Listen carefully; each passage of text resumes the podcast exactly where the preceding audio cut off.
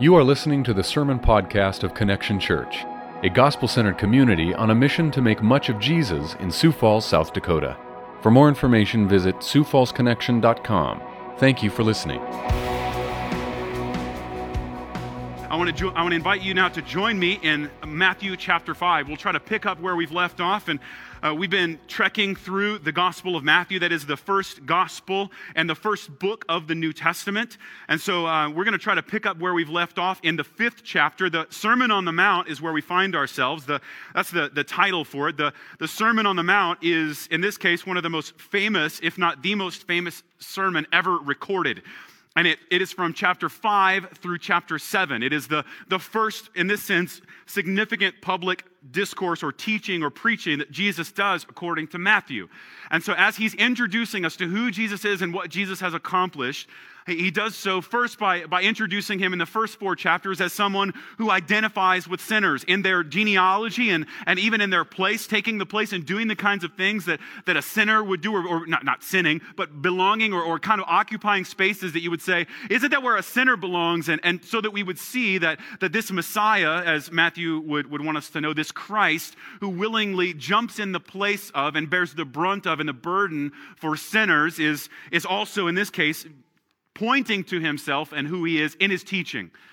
Now, the, the mount is a, a, particularly important thing because in the history of the Bible, up to this point, one of the most significant stories is the story of Moses and the Exodus. That is, that God used Moses to deliver his people out of slavery and bondage in Egypt. And and, and when he made his way out to the wilderness, they went to what was called Mount Sinai. And, and this deliverer, that is Moses, went to a mountain and then began to bring God's word and his law for his people. And so we're meant to see here, Matthew is kind of winking and, and being as overt as he possibly can and saying, This Jesus came as a new Moses, a new deliverer who would get us free from the bondage and slavery of sin and death. And, and oh, by the way, let me tell you a story about one time when he went on a mountain and brought God's law to his people. And so up to this point, we've been seeing how uh, Jesus offers an otherworldly perspective of his kingdom. That is, that in his rule and his reign, things look different. His kingdom, as you've heard me say, is upside down in that sense. His kingdom doesn't look like any other kingdom,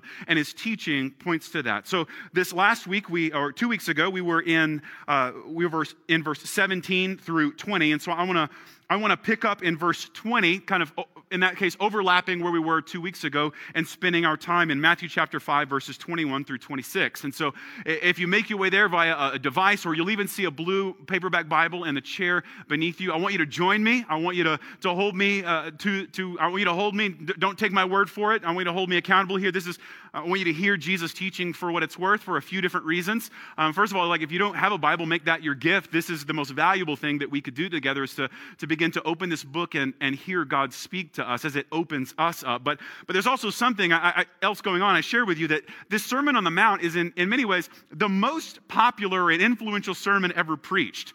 And so here I am trying to like expound upon, by means of a sermon, the greatest sermon ever preached. And so, on one hand, um, this is the most, uh, as I share with you, more has been published about this particular topic than any other place in the Bible. In that sense, we're doing nothing new. But, but in this other sense, we're, we're simply letting Jesus preach and teach, right? And so, at the very least, you're going to hear a really great sermon today because I'm going to read you an excerpt from Jesus's, right? Uh, but on the other hand, there's, there's this this powerful humility. Like, who are we to begin to kind of improve upon what Jesus is teaching? So, if you find yourself going like, "Hey, man, he really missed the boat on that one," that's okay. Uh, basically, you can just kind of encourage your friends, like, "Hey, he was trying to like tell us about the Mona Lisa with a crayon, and that's just really not possible to do." And so, I invite you to show a lot of grace as we listen and begin to hear the greatest teacher, the greatest person, the greatest God come to be flesh among us, begin to expound upon what he's like and what his kingdom is like. So, beginning in verse 20, we'll read the, Jesus preaching and teaching to his disciples and the people listening. Beginning in verse 20 For I tell you, unless your righteousness exceeds that of the scribes and Pharisees, you will never enter the kingdom of heaven. You have heard it was said to those of old, You shall not murder, and whoever murders will be liable to judgment. But I say to you that everyone who is angry with his brother will be liable to judgment. Whoever insults his brother will be liable to the council, and whoever says, You fool, will be liable to the hell of fire. So, if you are offering your gift at the altar and there remember that your brother has something against you, leave your gift there before the altar and go. First be reconciled to your brother, and then come and offer your gift. Come to terms quickly with your accuser while you are going with him to court, lest your accuser hand you over to the judge and the judge to the guard and you be put in prison. Truly, I say to you, you will never get out until you have paid the last penny. We believe this is God's word, and it comes even through God made flesh himself, that is Jesus. I want to compel you to consider an otherworldly kingdom. In this passage, we find what are known as the six antitheses. There are six of these in a row, and they all begin by saying something along the lines of, You have heard it was said in verse 21. If you're looking at your Bible, you can scroll or look down to verse 27. You have heard it was said, Verse 31, it was also said, verse 33, again you have heard that it was said. And then in verse 38, you have heard that it was said. And then lastly in verse 43, the sixth and final of these antitheses, you have heard that it was said. And each of these, Jesus quotes a law, an Old Testament law, or at least summarizes, paraphrases something that most people would have known that to, to be Jewish, to be a faithful, righteous, law abiding Jewish person that you would know what these are and you would live your life by them. But each of these, all six of them, if you look back again, right after he quotes a law that everyone would have known to be authoritative and right, he begins an antithesis. That is something that is in some way contrasting. He offers us six in a row paradoxes. So, beginning in verse 22. But I say to you. And so the same thing happens in verse 20, 28. But I say to you. Verse 32. But I say to you. But verse 34, but I say to you. Verse 39, but I say to you. And then the last one, verse 44, but I say to you. Six times in a row, he quotes an, uh, an authoritative law that would have reflected the heart of God for his people. And he says, You've heard it, you know it's said, but I say to you. So ask yourself this question who has the authority, authority to enact legislation? Who, in a, in a given society or culture, has the authority to pass and enforce laws? And here Jesus is inviting us to an otherworldly view of the law, of what it means to be righteous and obedient and he puts himself in a position of authority. I, gave the analogy last, uh, last time we spoke on this, and it's the best I can come up with, but essentially, you could fill in the blank with any sort of law that you and I know to be true. Like, right? You have heard it said, you must come to a complete stop at a stop sign. But I say to you, right? Like, right away, you would immediately be like, who? Your first question would be, who are you? Like, what? like, who? Right? Like, Mr. Officer, Pastor Jonathan said, like that. Not gonna, nope, don't, just don't do it. Don't try it. But you begin to see it, it, it's, it's absurd, right? Like, who would say that? Who would say, you know there's an authoritative law, but I have something to say that trumps it. I have something to say that, that is different from this. And, and you're already beginning to see what we'll see over the next couple of weeks is that Jesus sets himself up as an authoritative interpreter and even, I would say, a legislator of God's word. He is passing laws, he is enacting laws, he is interpreting, he is beginning to expound upon them in a way that is otherworldly. So, in this otherworldly teaching, we're meant to see what is, you saw, this kingdom. This kingdom of heaven, this kingdom of God, this, this otherworldly. And I don't mean otherworldly in, in a sense that it's somehow distant and and we're not a part of it. That's not true at all. Instead, he's saying how our loyalty and citizenship in this otherworldly kingdom can be visible in our lives right here and now. So, let's begin to walk through what I, what I think are three components of this teaching. Maybe this will help organize our thoughts through these, these few verses. The, the first one is simply just how practical this teaching is. It's, it's beautiful and how practical we, uh, we get a practical understanding. It's, it's, we are taught, we are instructed on, on what God is like and, and his heart for his people. But, but the second thing I want you to see is how impractical this teaching is. Such that, lastly, I think when we kind of wrap up our time here, you'll see a picture that's emerging in this teaching. So let's start with what's practical. There's something incredibly instructive to our understanding of, in this case, murder, anger, reconciliation. In this sense, being reconciled to one another, and even in the sense that we are reconciled to one another in a way that reflects our reconciled state before God. And so, in this sense, I, I want to offer to you just a, a principle about the law. Because he begins in verse 21 You have heard it was said to those of old. And then he says, he kind of he, he, throws in like the first phrase is one of the Ten Commandments, you shall not murder. But then he adds some other, in this sense, like the, the punishment that would have followed along that you will find elsewhere in the Pentateuch, the first five books of the Bible.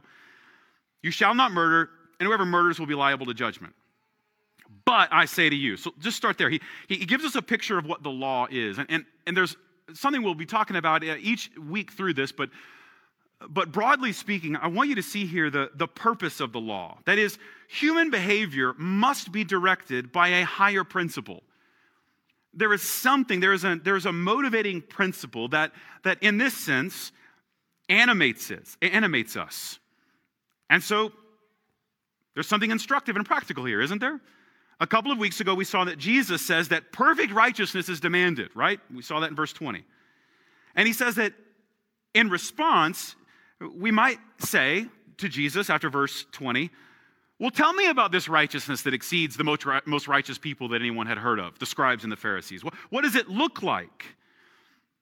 And so, what we see for these six antitheses is that Jesus gives us a thorough list to paint a picture of what the perfectly righteous and, obedient person looks like.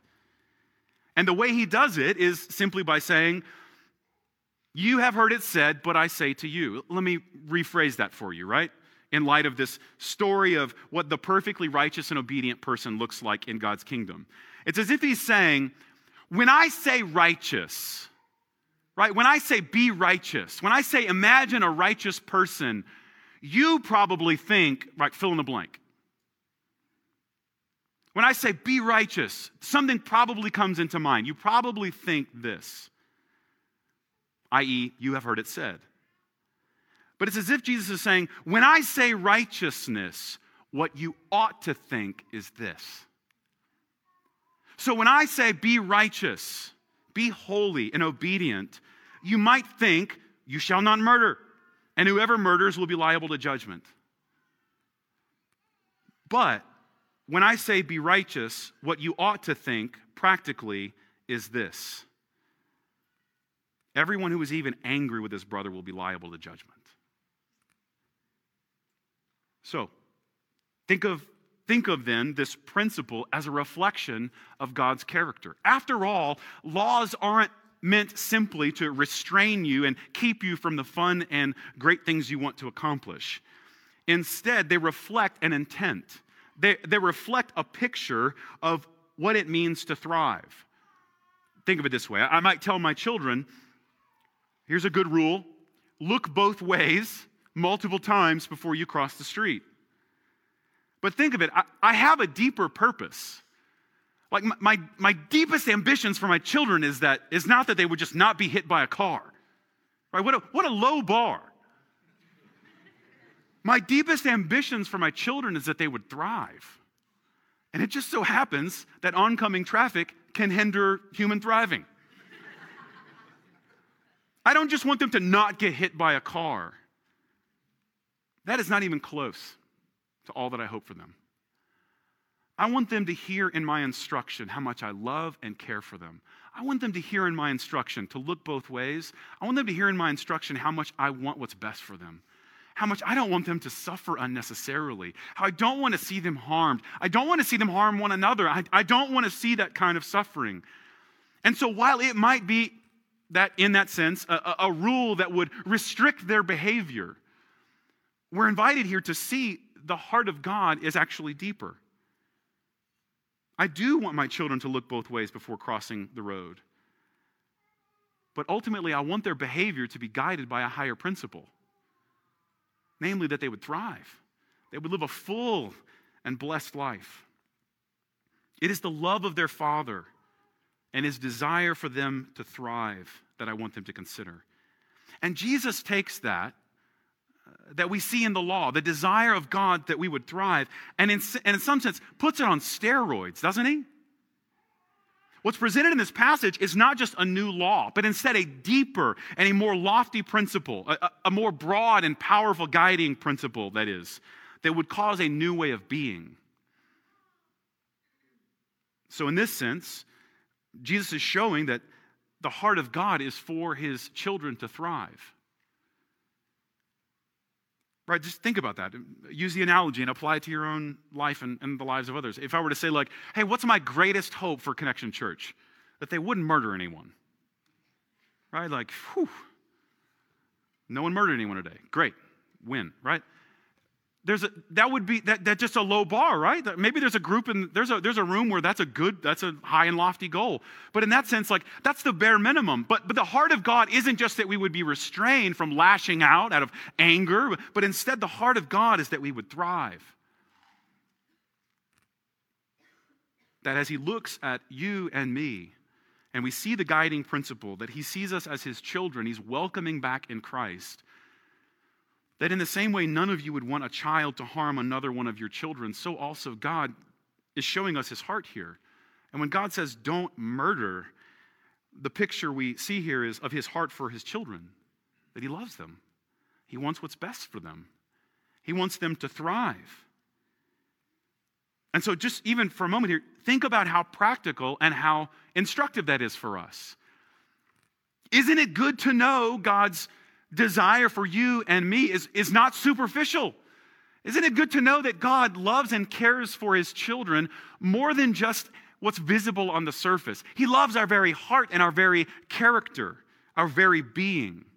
Think of it as like someone could watch you and you'd think they wouldn't really know you, but there are things about you, you that, that may never be known by the people around you, or even probably for yourself. And that's the person that God loves. That's the person, that, right? That, that secret internal life. That's the place where God wants to demonstrate his love and show you his desire for you to thrive. And so Jesus here is showing us with a great deal of urgency how we are to deal with, in this case, sin the other practical and instructive thing here is that not only is human behavior directed by a higher principle, in this case, Jesus wants us to see the higher principle is God's love, is God's desire for you and I to thrive. But he also wants us to thrive in the most inward way. But he gives us a picture of his heart, and, and here's the second bit of instruction I think we see here. It's very practical. He connects that it isn't just that it's murder, but I say that Everyone who is angry with his brother will be liable to judgment. So it isn't just that someone who murders is liable to judgment. He equates uh, the deserving nature of judgment of murder with the deserving nature of judgment that comes with anger.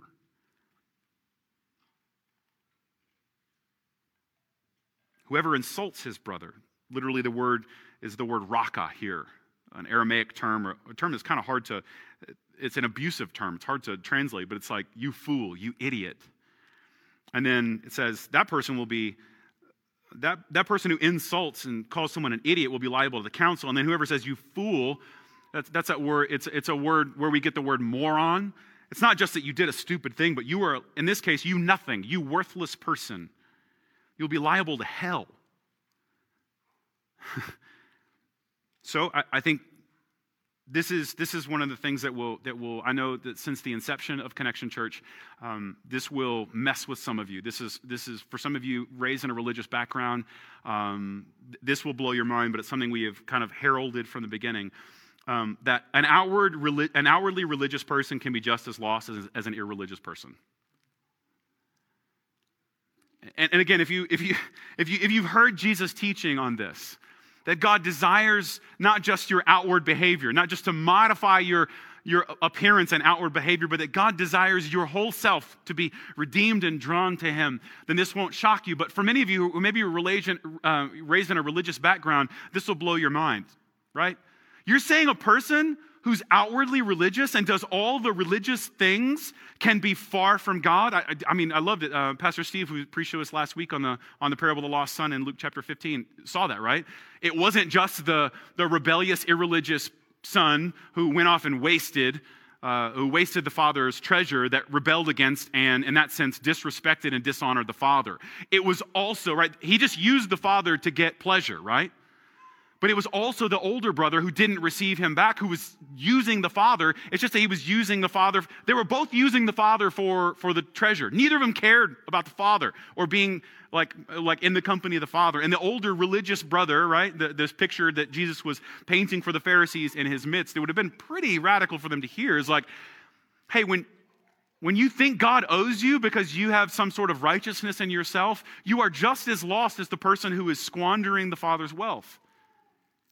Both of you need to be made right with the Father. And so you see here Jesus instructing along those lines, don't you? So this is instructive. This is practical for us. This helps us understand what sin really is. And this, I hope, even changes the way we talk about sin, the way we talk about God's grace towards sinners. But, but this, this helps us practically how we are to fight sin, and that is at the heart level. Because think of it this way it's one thing if, if our evil deeds are subject to judgment, but what does he say? Every evil thought of ours is subject to judgment.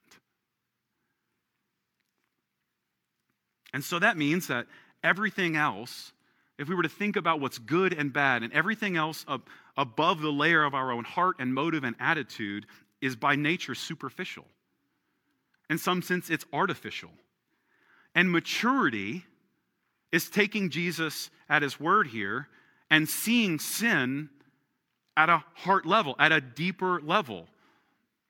Seeing that the problem isn't just that you do evil things, the problem is that you have evil thoughts, and your evil deeds ultimately arise from a rebellious and evil heart that is turned away from God's order.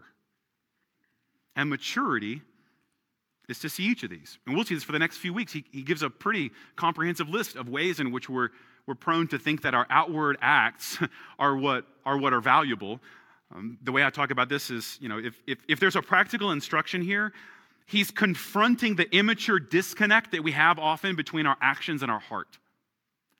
And as a result, that's what we will do. Those of us shaped by and made new by the grace of God in Jesus Christ will be doing the same thing. We'll be thinking about sin more maturely in a way that's connecting the state of our own heart and attitude with our exterior.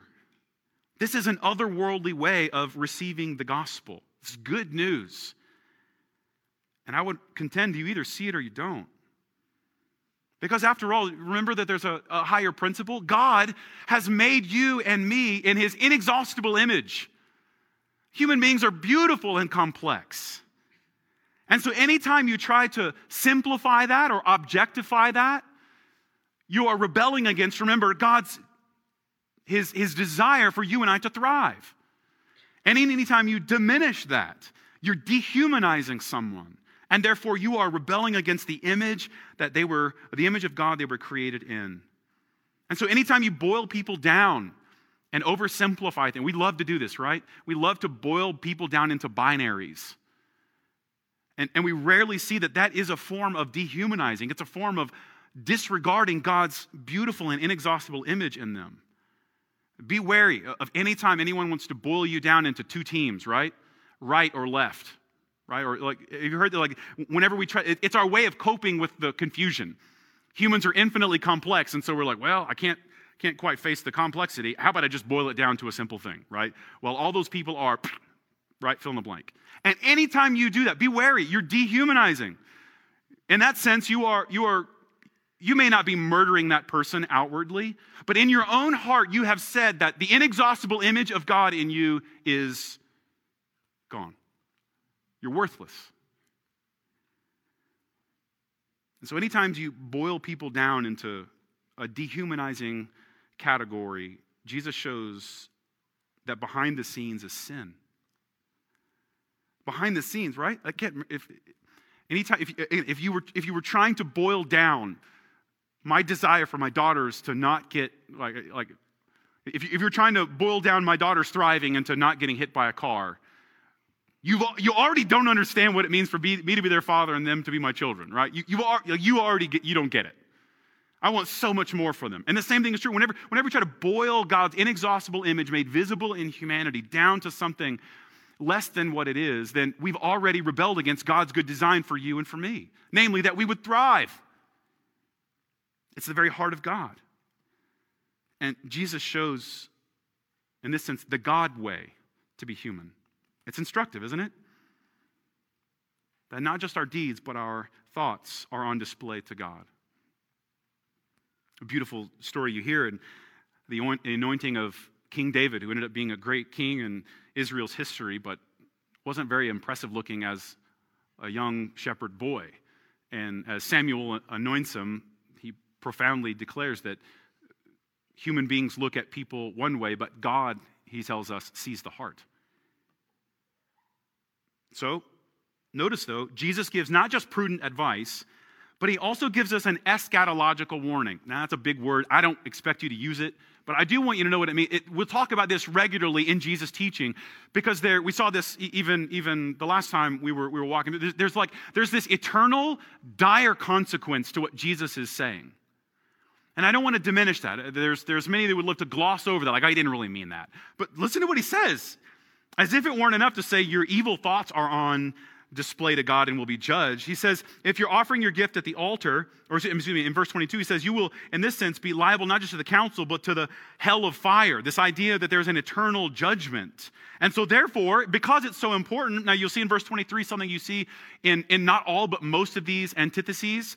There's the a so or therefore. Now, I'll point him out as we get there, but he's like, You have heard it said, but I say to you, so then, or therefore, or so then, do this. And here's the application. If you are offering your gift at the altar and there remember that your brother has something against you, leave your gift there before the altar and go. Be reconciled to your brother and then come and offer your gift. So we have to unpack that a little bit. What's he talking about when he says bringing that gift to the altar? And how does that have, like, in that sense, penalty that, that he describes in verse 22 as hell? Well, Jesus is using hyperbole here. In some sense, he's using hyperbole for all six of these, but that is, he's, he's pointing to something that is urgent. It must be dealt with immediately. And it's incredibly instructive, I think, for us. That Jesus is saying that, that what he's bringing is going to be comprehensive, and it will include reconciling relationships that are broken. So, therefore, if the heart of God is for the thriving of his children and his people, then to relate to God necessarily means to reflect his heart towards one another. So, the punishment here isn't just that you might have, uh, you know, like beef with your friend. The punishment here is because in so doing and, and not desiring reconciliation does not rightly reflect God's heart to the world.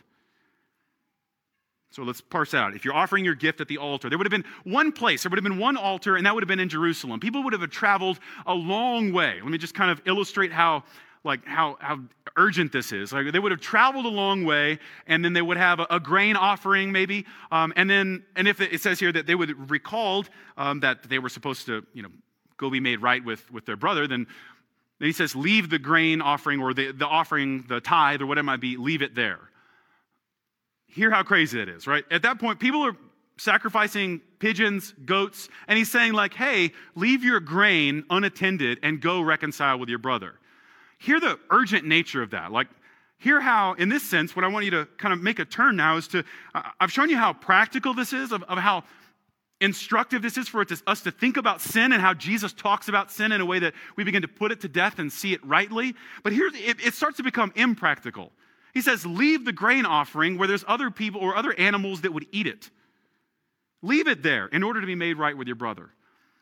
Because the, the grain offering that would have been a sacrifice, that would have, in this sense, pictured atone, the atoning work for the sin we've committed against God is in this sense, he said, put it on hold, leave it there.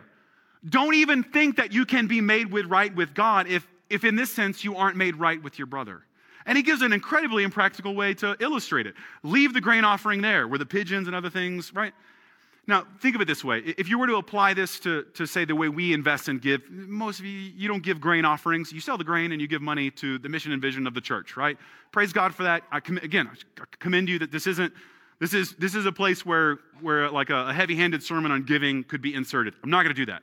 I commend you. God's blessing you in this. But, but think of it this way. Imagine you were the primary way that, and thank God for this. I know this is this is out of many of your comfort zone. I praise God for this, but uh, it, it's helped us thrive through COVID nineteen. Um, but most of our giving is done online, and I want to just encourage you. That's a blessing to to our staff. Uh, that's less. That's like that's less error for paper trail, like having a, a paper trail run off into a rabbit trail, right? Like there's a lot of accountability. That's really great. But in that sense, you're giving, you're, you're giving your information to give over the internet right? Uh, that's, that's, a, that's somebody born in the 80s who described the internet, right? I just give me, you know what I mean? but think of it this way it's like I was on my way uh, to give and invest in and, and offer a gift in generosity and gratitude for what God's done for me in Christ, right?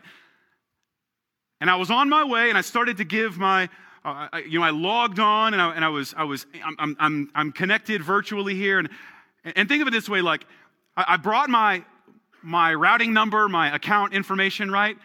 And I realized I was unreconciled to someone. And I just, and, and basically you look at the internet and go like, hey, internet, I got to go be made right with my brother. I'm going to leave my account information right here. I'll be right back. This is really important. This reflects the heart of God for my brother or my sister. So I just want you to know I'm going to leave my account information right here on the internet and I'll be right back. Do you see how impractical this is? It's not just that it's a postponement, it is that. Think of it this way it's a forfeiture, it's an abandonment. If you leave it there, it's gone. Do you see the urgency here? Jesus is saying that if you really are going to live in a way that reflects the heart of God, then you wouldn't even consider, you wouldn't even think that you have anything to offer before God if ultimately your heart didn't reflect his heart for your brother and your sister. Do you hear how impractical that is? Because after all, like, could you do anything at that point? Is there anything we can do in response to who God is and what He's done for us if, if ultimately I have to be at perfect peace with my brother and my sister? I think of it this way I, I can't hear how impractical this is. It's impractically, it's impractical because it's practically impossible. I can't be angry. I can't insult anyone. I can't look down on anyone. I can't think myself better than anyone. And I have to make sure that I'm at peace with the people around me. Even if they're accusation is valid. Look at verse 25. Come to terms quickly with your accuser. This is, this is pretty profound. Like, up to this point, it's as if to say, here's, here's how we reconcile with brothers and sisters who are, who are also, in this sense, part of God's family. But then he, he amps it up. It gets more impossible. It's as if now he's talking about people who are not Christians, who are not believers, who are not a part of the household of faith. Come to terms quickly with your accuser while you are going with him to court. While you're going with, him to court, you see elsewhere in the New Testament that, like, in that sense, Christians ought not be suing one another, right? They, in that sense, they, if they sue one another, it shows a great, the rupture has already happened, right? The, the, bro, the brokenness in the relationship has already, has already happened. But here it says, like, it's assuming that someone apart from the household of faith, apart from God's people, would be accusing you. But on the way to court, settle with him. Settle with him quickly. Because after all, if you don't, then you'll experience judgment. And then the judgment will hand you over to the guard, and then there will be consequences, and you won't get out. Again, do you, do you hear that? That eschatological, that is the end time warning, this eternal, long lasting warning not just for not reflecting the heart of God towards his people, his children, but also for not reflecting the heart of God for people who are not his children.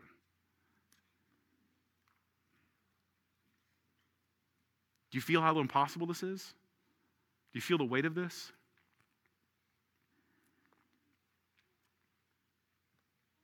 Think of it this way health as a church health in our gospel communities, health, health in discipleship will be to take this seriously. Is to see sin from this perspective and to regularly ask questions, not just to address your behavior, but to get to the heart of the matter. A healthy church will do that. An unhealthy church won't ask about your heart. Right? Just be present, be nice, don't make a mess, don't do bad things, man. Cool. You can call that a lot of things, you can't call it by Jesus' teaching here at the church.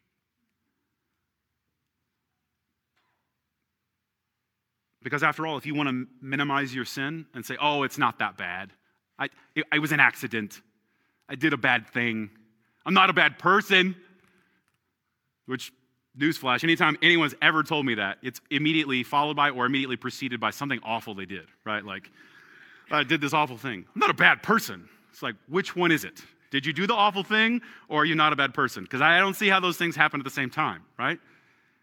But health is to go like, oh my goodness, that awful thing I did came from a deep, dark place in my heart.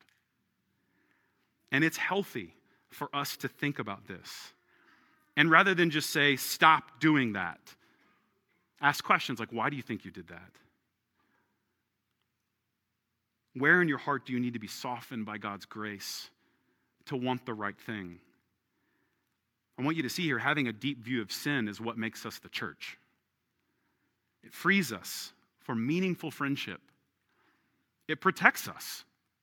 Because after all, when outward division and when outward animosity is visible, in that sense, as Christians, we could go like, hey, you know, stop doing that.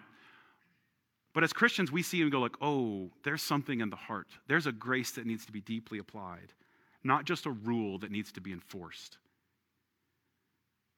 Do you feel the impossibility of this, though? Do you feel how practically impossible, in that sense, impractical this is?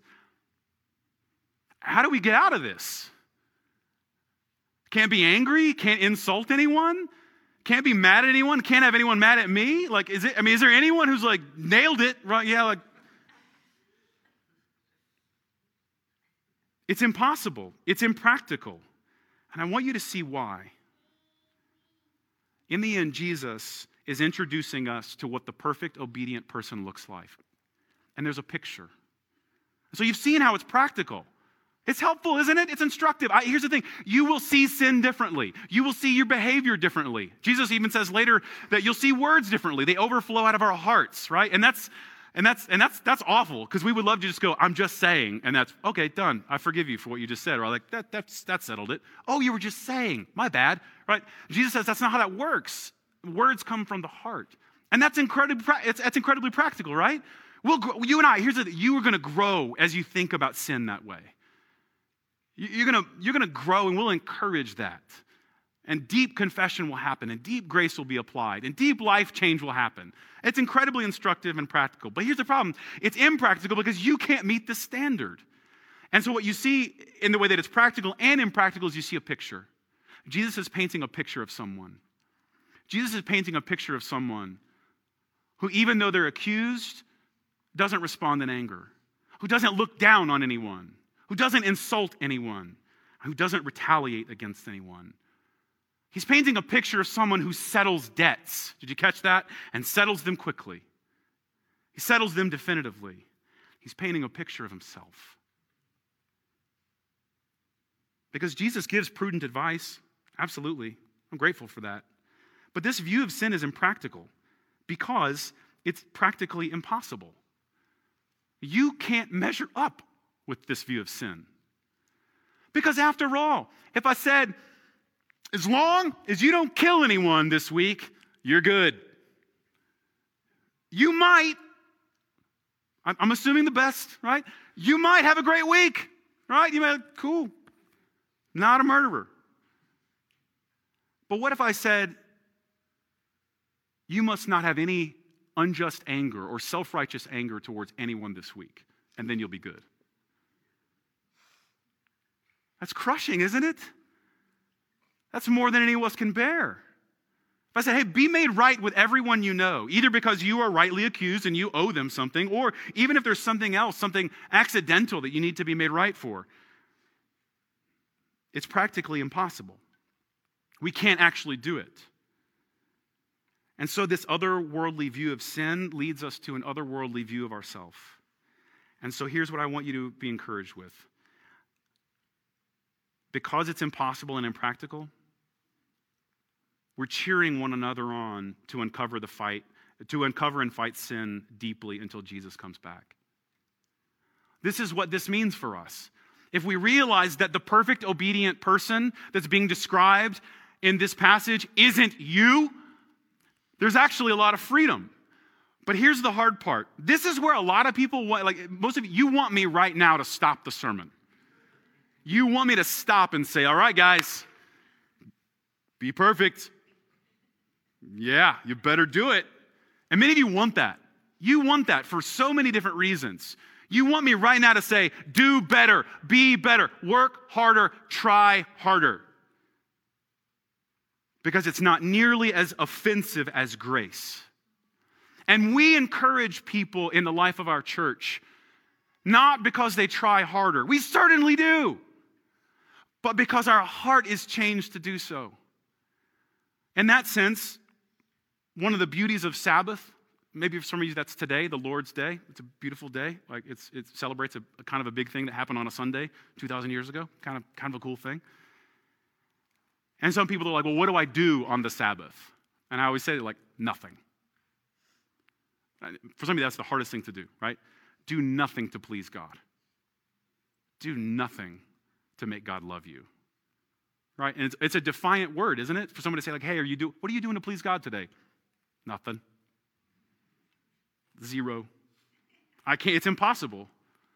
But Jesus, the perfect obedient one, has purchased all the pleasure of God my eternity can handle. You get it?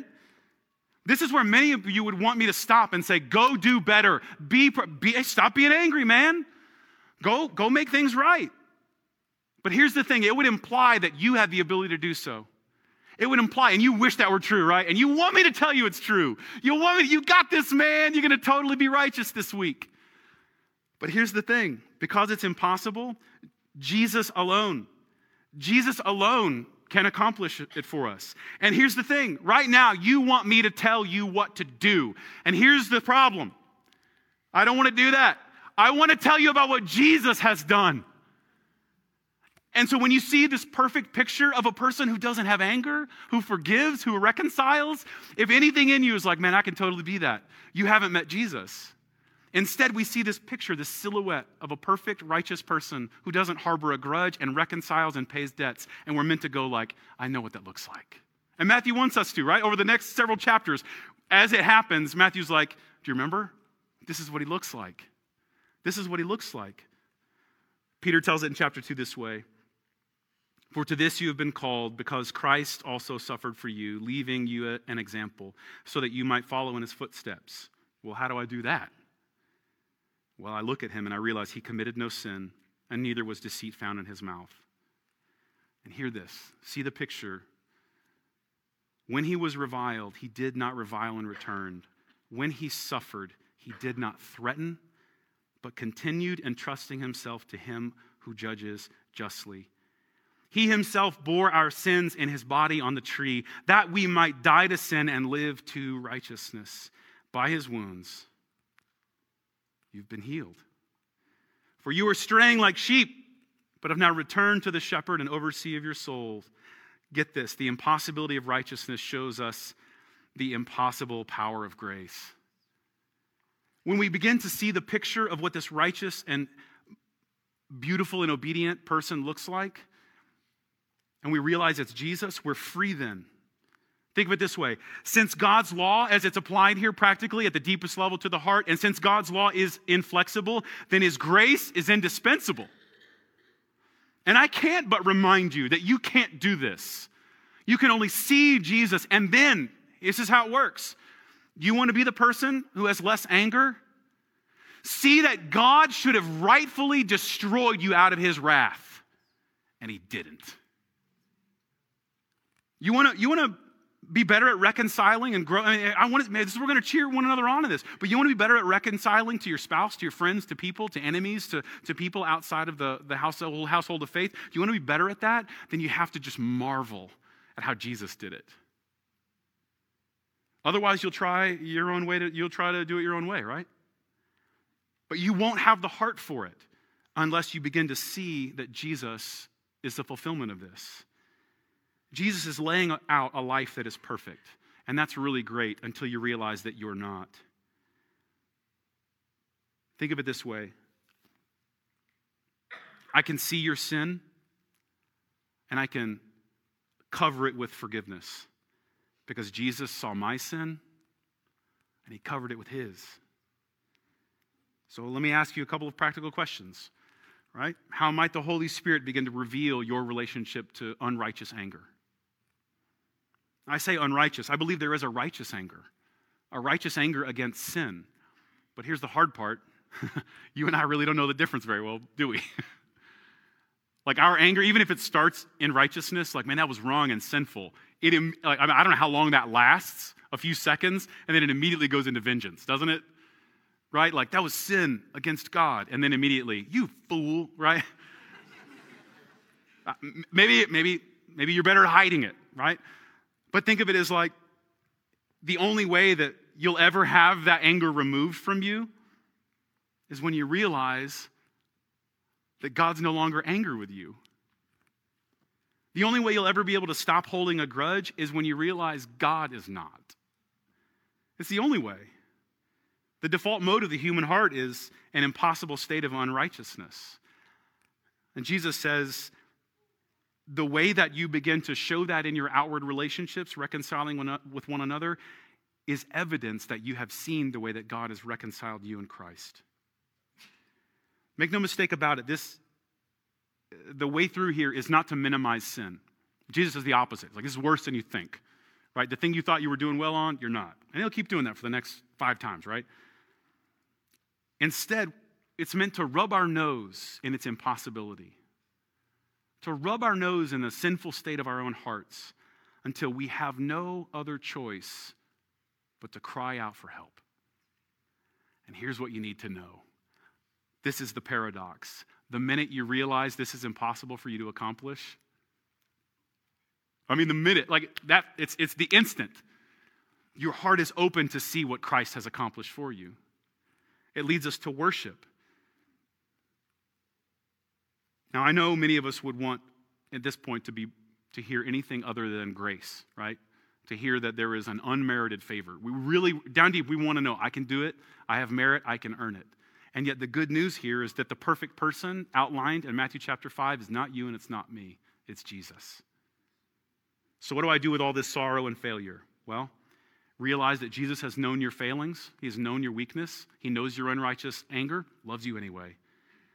And when you know Him, your efforts at obedience actually start to be fruitful. They stop being self serving. And the silhouette of the new and perfect life is that Jesus gives us the perfect life. And while you might want me to tell you to go and do it, instead, we're invited here to see that Jesus has already done it. Think of it this way our God and Father is absolutely bent on redemption. He is committed to it, He has given all of Himself in Jesus to accomplish it, to demonstrate it, to show it. And He does so by showing us the depth of our sin. Because the deeper you realize your sin goes, the deeper you realize God's grace is for you. It's shocking for you. But the breathtaking thing is that, after all, like, if God can forgive me of my deeds, that's cool. I'm glad. But if God can forgive me of my thoughts, holy smokes, that's really good news. That's the best possible news. And the pronouncement of forgiveness for that is what softens our heart, it melts us to receive Him we have a picture painted of the perfect child of God, and his name is Jesus. It's baffling. It's like the sun, right? It illuminates, but in some ways it's impractical because if you stare at it, it burns your eyes out. And the same thing is true here. So, in just a moment, we're going to close in prayer this time. And And then we're going to begin in prayer to prepare ourselves to meet Jesus at, the, at his table. We celebrate communion, the Lord's Supper. You might call it the Eucharist. And I hope that this text has prepared us for this. Because after all, there, for some of you, 1 Corinthians 11 says, if your heart is not right before God, then the brave and good, right thing is not to drink condemnation on your own head, and, and it's to abstain. Sing with us, praise God with us, right? Thank God for the people around you uh, who, are, who are, in this case, you know, participating in the Lord's Supper. But that's not for you today, and that's okay. There's mercy, there's, there's, there's mercy and grace available for you, but it wouldn't be right. Because after all, you'd be drinking to something that's not true, at least not in your own heart and life. But I want you to be careful. That might lead you to think, well, I'm not going to take communion today, you know, because this person is unreconciled to me. That, that, that might be the case for you. That might be the brave and right thing to do. And for you, it's to say, hey, I'm not going to, I'm not going to pretend to meet with the Lord until I'm reconciled with this brother. But here, be careful. You might be tempted to think, I'm not going to take, or like, it, it might imply that the other people in the room are saying, I'm taking communion today because nobody's mad at me. And that's not true. And you'd miss the point of the Lord's table. We take communion because of Jesus' perfect life, atoning death, and victorious resurrection. We can say, I'm taking communion not because no one else is mad at me. Certainly people are. You might be mad at me right now, right? I'm taking communion because God's not mad at me. Because of Jesus, I am received. Because of the righteous, perfect example and sacrifice of Jesus, I am accepted. And the wrath of God has been absorbed by Jesus. And he didn't retaliate, he didn't hold a grudge, and he settled the score. He settled it before, did you hear that? He settled the score before we made it to the judgment. And judgment day was averted. And we can receive the broken body and shed blood of Christ, not because we're perfectly right with everyone, but because of Christ, we're perfectly right with the Father. And that overwhelms you so much it starts to remove anger. It starts to soften you to be a minister of reconciliation. It starts to do something amazing.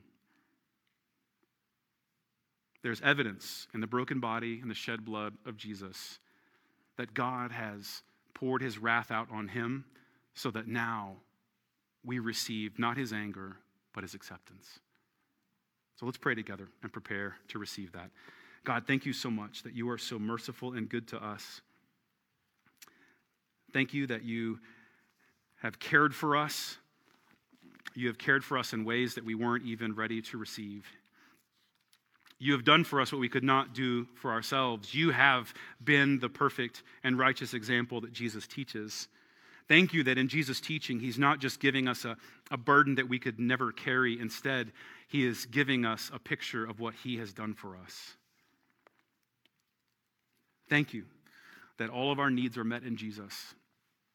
Thank you that because of Jesus Christ, we can, by faith, turn from our sin, even in the depths of our own soul, and receive grace there.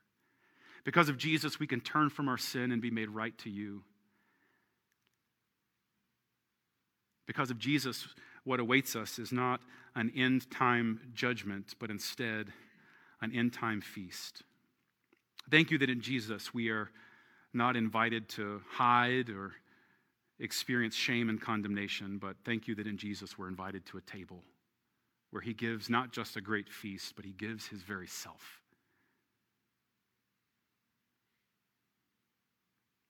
God, help us as we prepare to take this, as we prepare to observe this with one another. Do for us what we could never do for ourselves. Satisfy the righteous demands of the law in Jesus that we might receive it by faith, and that this wafer and this drink might become a mysterious miracle that we receive, a celebration of all that Christ has done for us. Help us also to have the courage to, if this is not for us to celebrate, if, if, if that's not true of us, then help us to simply be invited this morning to repent and to believe and to hear that Jesus has met the righteous demands that God requires. He's no longer angry at us. For the rest of us, help us to receive this miracle by faith. In Jesus' name, amen.